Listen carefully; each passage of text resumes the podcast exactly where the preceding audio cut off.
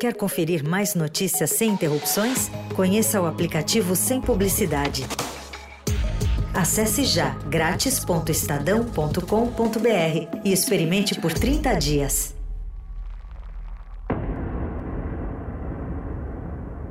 Nossa vida tem que continuar. Os empregos devem ser mantidos. O sustento das famílias deve ser preservado. Devemos, sim, voltar à normalidade. Algumas poucas autoridades, estaduais e municipais, devem abandonar o conceito de terra arrasada, a proibição de transportes, o fechamento de comércio e o confinamento em massa.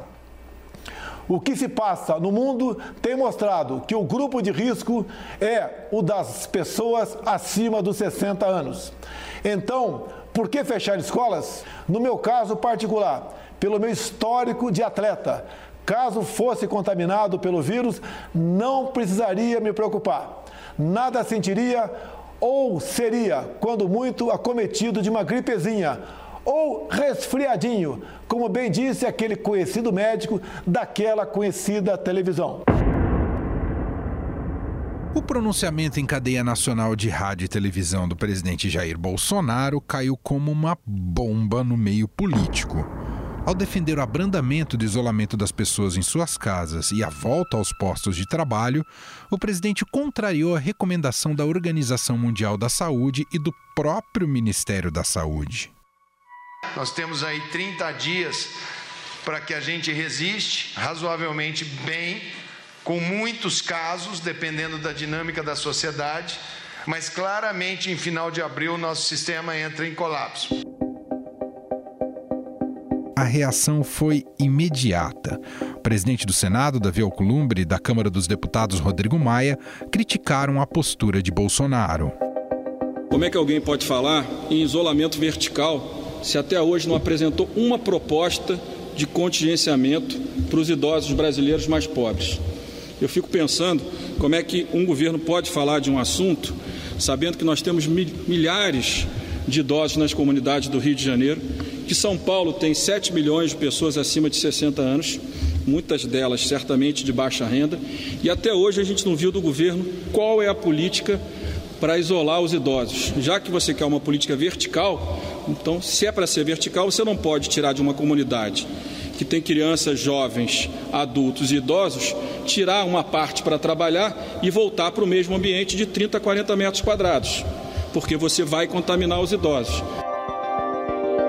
Presidente também aproveitou para, mais uma vez, condenar as medidas tomadas pelos governadores, como o fechamento de serviços não essenciais e o isolamento da população o que estão fazendo no Brasil alguns poucos governadores e alguns poucos prefeitos é um crime.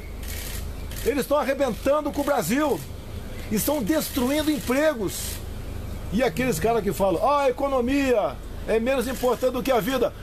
Cara pálida, não dissocia uma coisa de outra. A declaração, como era de se esperar, não caiu nada bem. Algo que pôde ser observado em uma reunião realizada ontem, quarta-feira, entre o presidente e governadores do Sudeste para tratar a questão do coronavírus. Ao receber críticas de João Dória, Bolsonaro reagiu da seguinte maneira: Presidente Bolsonaro, inicio a condição de cidadão, de brasileiro e também de governador do Estado de São Paulo, lamentando os termos do seu pronunciamento ontem à noite à nação. Mas o senhor, como presidente da República, tem que dar o exemplo que tem que ser o mandatário para comandar, para dirigir e para liderar o país e não para dividir. Agradeço a sua palavra, seu governador, completamente diferente e dissociada por ocasião das eleições de 2018, onde Vossa Excelência apoderou-se do meu nome para ser elegido governador. Acabou as eleições, como fizeste com o outro no passado, que te elegeu para a prefeitura, vira as costas e começa a atacar covardemente aquele que emprestou o seu, o seu nome para a sua campanha, não de forma voluntária. Guarde essas duas observações por ocasião das eleições de 2022. Mal-estar gerado pelo discurso do presidente causou a ruptura com governadores, inclusive da base de apoio do governo, como Ronaldo Caiado, de Goiás. Todos nós sabemos que, diante de uma crise dessa proporção, nós teremos sim as dificuldades econômicas e sociais. Mas não é tentar jogar a responsabilidade sobre governadores não cabe a mim, como governador, tentar jogar responsabilidade sobre prefeitos, sobre vereadores, sobre outros poderes. A responsabilidade é minha, eu a assumo. Quero deixar claro a todos os senhores e senhoras, a todo o meu povo goiano, com muita tranquilidade, mas com a autoridade de governador, com o juramento de médico que sou e que não abro mão dele que as decisões do presidente da República, no que se diz respeito à área de saúde do coronavírus, não alcança o estado de Goiás. E este foi seguido pelos demais chefes do executivo dos estados. Wilson Witzel, do Rio. A manifestação em cadeia de rádio e televisão do presidente da República contraria as determinações da Organização Mundial da Saúde. Nós continuaremos firmes, seguindo as orientações médicas, preservando vidas. Eu peço a você, por favor, fique em casa. Flávio Dino do Maranhão. É possível e necessário salvar vidas e proteger a economia brasileira. A vida em primeiro lugar. Esse é o caminho do bom senso. Esse é o caminho da ponderação, do equilíbrio. É disso que o Brasil precisa nesse momento. Elder Barbalho, do Pará. É preciso levar muito a sério este momento. UTIs lotadas por conta do coronavírus não poderão receber vítimas de acidentes, de infartos, de outros problemas. Não há só a doença do coronavírus. Se no dia a dia já é difícil atender a todos, Imagine você com uma pandemia tão grave quanto a que nós estamos vivendo. O melhor que nós temos que fazer, e é o que eu quero lhe pedir, fique em casa. Wellington Dias, do Piauí. Eu assisti ao pronunciamento do senhor presidente Jair Bolsonaro. Presidente, esses dias eu tive a felicidade é, de, pelas graças de Deus, é, juntamente com a Rejane, recebermos dois netos, um casal gêmeos, Arthur e Esté. E eu, senhor presidente, não colocaria uma pessoa com essa gripezinha que o senhor fala para cuidar dos meus dois netos, pelo menos conscientemente. Renato Casagrande do Espírito Santo. Nós não podemos relaxar. Esse é o problema da fala do presidente. Até vocês têm dúvidas, jornalistas. Imagina você, o cidadão que está em casa, tá certo? Eu posso sair, não posso sair? Eu posso fazer reunião, não posso fazer reunião? Então, essa fala é irresponsável, porque ela deixa dúvida na cabeça das pessoas. E pelo menos outros 12 governadores criticaram o presidente através de mensagens pelas redes sociais. Diante deste descompasso com o governo federal, governadores se reuniram e decidiram manter o isolamento social. A Confederação Nacional dos Municípios, que representa os prefeitos e os municípios brasileiros, também se manifestou e considerou que Bolsonaro agiu de forma inconsequente e recomendaram a continuidade do isolamento. Mais tarde, o ministro da Saúde, Luiz Henrique Mandetta, mudou seu posicionamento inicial e alinhou seu discurso ao do presidente. Existe a possibilidade de trabalhar por bairro, existe a possibilidade de fazer redução de mobilidade urbana em determinados aparelhos. Existem uma série de medidas que vai se tomando até que você tenha um patamar. Aí você chega, quando eu chegar neste patamar, eu passo a considerar conter um bairro, conter uma cidade. Nós saímos praticamente do início dos números para praticamente um efeito cascata de decretação de lockdowns em todo o território nacional em paralelo, como se nós estivéssemos todos em franca epidemia. O mesmo não foi feito pelo vice-presidente Hamilton Mourão, que afirmou que a posição do governo é sim pelo isolamento social. A posição do governo é o isolamento e o distanciamento social. Né? Está sendo discutido, e ontem o presidente é, buscou colocar, né, e pode ser que ele tenha se expressado de uma forma, digamos assim, que não foi a melhor, né, mas o que ele buscou colocar é a preocupação que todos nós temos né, com a segunda onda, como se chama nessa questão do coronavírus. Nós temos uma primeira onda, que é a saúde, e agora temos uma segunda onda, que é a questão econômica. Para analisar outro tipo de isolamento, isolamento político do presidente e o fortalecimento dos governadores, eu converso agora com a colunista do Estadão e da Rádio Eldorado, Eliane Cantanhede, que nos atende diretamente de Brasília. Olá, Eliane, tudo bem com você? Olá, Emanuel. Olá, nossos ouvintes. Eliane, bom, acho que até agora está todo mundo um pouco tentando entender e acompanhando as repercussões depois ah, da postura, mais uma vez, da postura é, colocada às claras pelo presidente Jair Bolsonaro, uma postura negacionista ou tentando acabar com o isolamento em massa do país. A minha pergunta é muito simples, Eliane. O Bolsonaro tem agido só com a preocupação nas eleições de 2022? Dá para a gente cravar isso, Eliane? Olha, Manuel, é, você disse todo mundo tentando entender. Eu incluiria entre todo mundo as próprias Forças Armadas e a própria equipe do presidente Jair Bolsonaro. Ninguém entendeu exatamente o que, que ele estava fazendo, o que, que ele está pretendendo. O que tínhamos que conter naquele momento era o pânico, a histeria o presidente tem duas é, é, características muito é, importantes para a gente considerar num momento assim. Primeiro, é que ele tem uma personalidade, vamos dizer assim, ciumenta, invejosa. Então, quando o ministro Mandetta da Saúde emerge, fica forte, começa a ser elogiado, isso em vez de ser bom para o presidente, oba, eu tenho um ministro forte que está agradando, não ele encara como estivesse surgindo um competidor, um adversário. Então ele começa a tratar o Mandetta com desconfiança e como adversário inimigo. E desde então, o doutor Henrique Mandetta vem desempenhando um excelente trabalho de esclarecimento e preparação do SUS para atendimento de possíveis vítimas. Então, isso é uma característica. A outra é que o presidente, como ele não conhece assunto nenhum, saúde, educação, política externa, ele não conhece nada, né? Ele, você não sabe qual é a área do presidente além do corporativismo,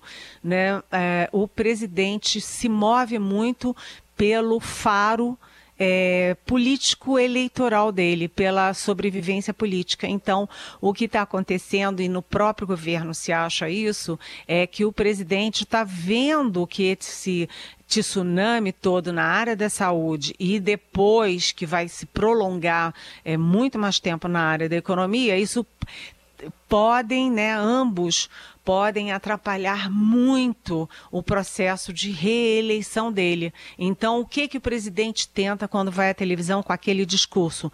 Tenta jogar a culpa no colo de alguém, ou seja, sempre da mídia, a mídia está sempre incluída como alvo e como é, culpada. Grande parte dos meios de comunicação foram na contramão espalharam exatamente a sensação de pavor. E no colo dos governadores, porque os maiores adversários eleitorais do presidente estão, neste momento, entre governadores, Dória, Witzel, etc. Então, o que o presidente tentou fazer é, é percebendo que a crise econômica, a crise sanitária e a crise de popularidade dele podem inviabilizar o projeto político dele, então ele está tentando medidas não para combater o vírus ou combater a quebradeira, mas como reduzir o dano para ele próprio. Então, simplesmente isso é lamentável, né?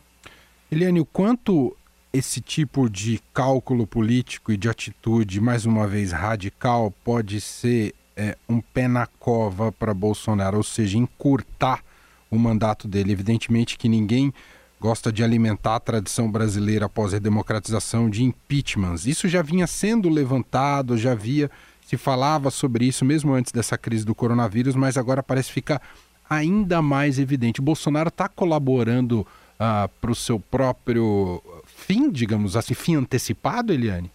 Olha, é, eu acho impressionante a facilidade com que todo mundo já falava, como você disse, continua falando e agora está falando muito intensamente a palavra impeachment. E impeachment não é como ir ali na esquina tomar um sorvete. Impeachment tem uma gravidade enorme. A gente passou em curto espaço de tempo por dois impeachments do Fernando Collor de Mello e da Dilma Rousseff.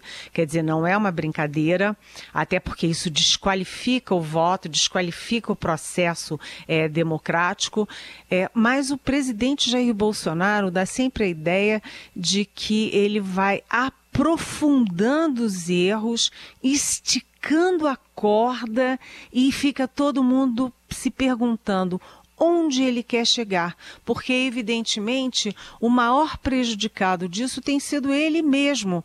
Quando você vê é, todo mundo dentro do próprio governo diz isso. O maior inimigo do Bolsonaro, o maior adversário, não são o PT, não são é, a oposição dentro do Congresso, não é o mundo político, não é a mídia, é ele próprio ele, os filhos dele, o tal do gabinete de ódio, eles ficam enclausurados, é, um estimulando o ódio do outro.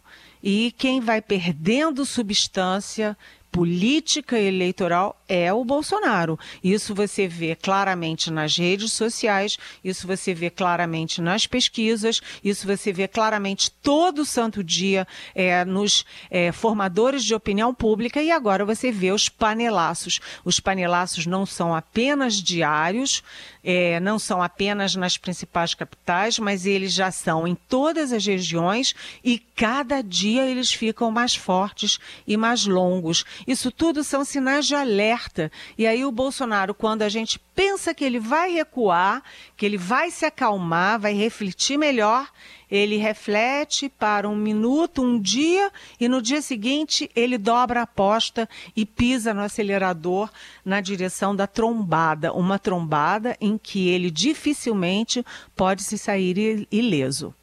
Você citou na sua primeira resposta, você falou um pouquinho sobre Forças Armadas a, a, gente sabe que muitos generais compõem ali o Palácio do Planalto e o governo do presidente Jair Bolsonaro. Ah, que papel elas podem ter nesse momento de crise absoluta no país, hein, Eliane? Ah, os militares, ao contrário do que algumas esquerdas mal informadas acham, os militares têm muita formação, eles passam por cursos muito é, complexos, difíceis, passam por testes, enfim. É, Para você chegar a general de quatro estrelas, você teve toda uma vida de, de caserna, você teve toda uma vida de estudos, tem vários títulos, eles não são bobos. E eles têm tentado ocupar um espaço de alertar o presidente, de pedir equilíbrio, de pedir serenidade. E imagina como eles se sentem é, depois que eles tentam abaixar a poeira, tentam é, pedir tudo isso, serenidade, e aí vão lá. O filho, Carluxo, né, o 02, o Carlos Bolsonaro, com aqueles meninos ali do chamado gabinete de ódio, imagina, gabinete do ódio vão lá e desfazem tudo que os generais fizeram e põem ali a, a, beligerância, sabe, a belicosidade, o confronto, a, a o tempo inteiro é, no confronto, no conflito, na guerra.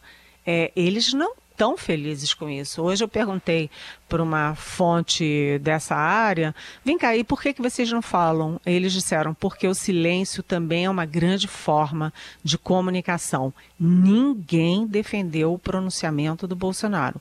Aliás, a todas as entidades médicas do país, né, todas as entidades ligadas à saúde do país, né, é, a grande maioria dos governadores né, de oposição e de situação, no caso do Ronaldo Caiado, que rompe com o governo nesse momento, é, toda a opinião pública, todo mundo. Eu só ouvi uma voz a favor do presidente, que foi o tal do Vitor Hugo, que ninguém sabe quem é, que foi líder, é líder, sei lá, é, enfim, é do PSL, que tem ligações ali com Bolsonaro. Foi a única voz é, daquele na tropa inteira é, marchando com o pé esquerdo. Mas, enfim, os é, militares militares é, também estão assustados e eles têm uma outra preocupação.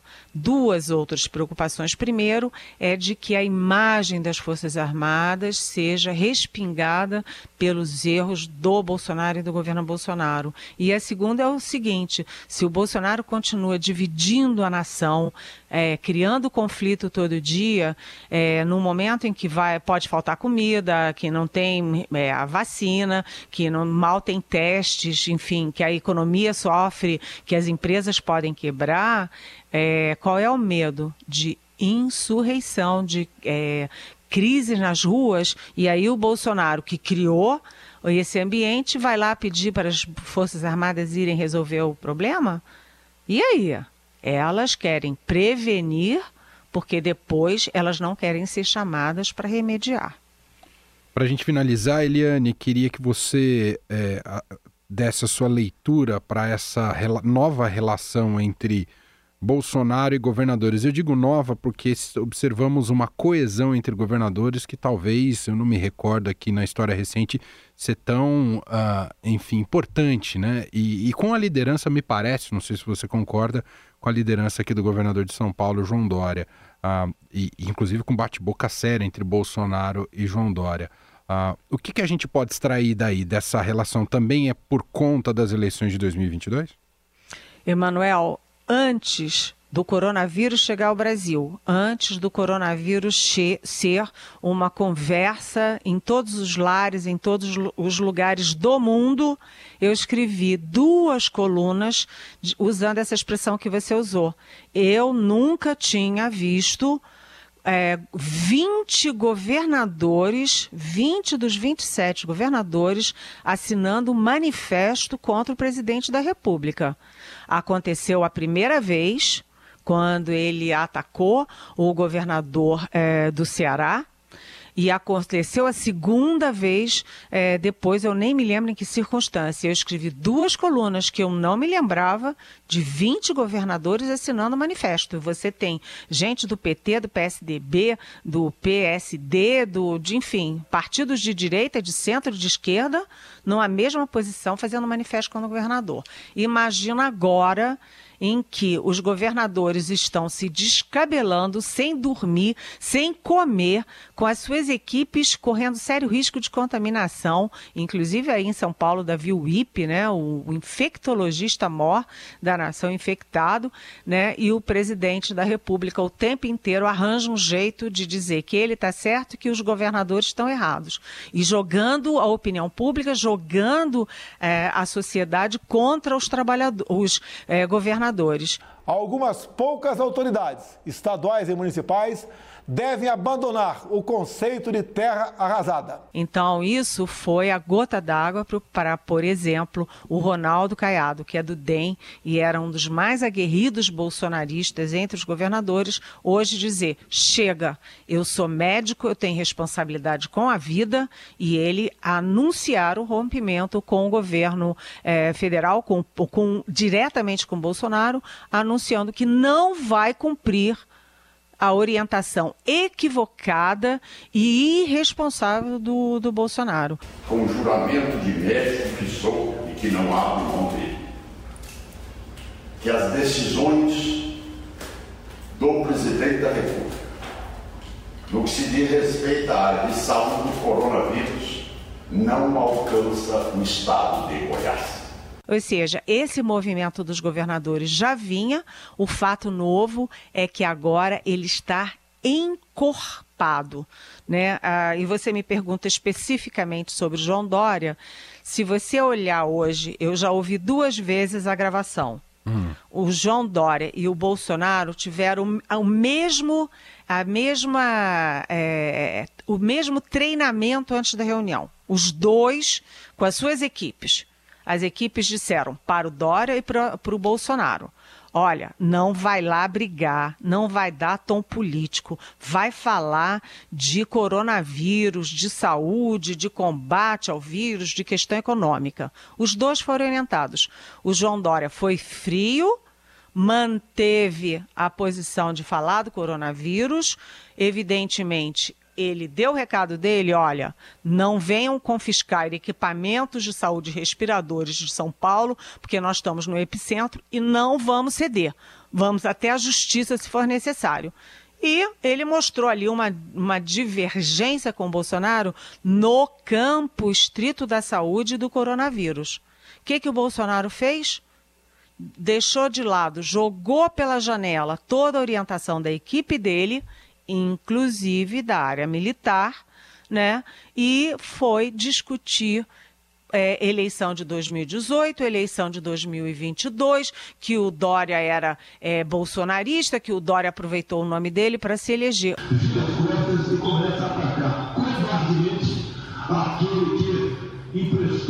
O seu, o seu nome para sua campanha não de forma voluntária.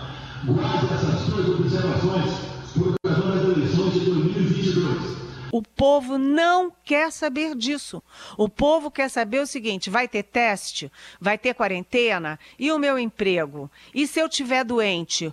Quem, onde que eu vou me tratar? Tem leito? Tem respirador? É isso que a população quer saber. Não quer voltar para a eleição de 2018, nem quer pensar tanto tempo antes na eleição de 2022. Ou seja, o Bolsonaro não ouviu ninguém e caiu numa armadilha. Muito bom, essa é Eliane Cantanhede, colunista aqui do Estadão, mais uma vez gentilmente participando aqui do nosso podcast, do nosso programa diretamente de Brasília.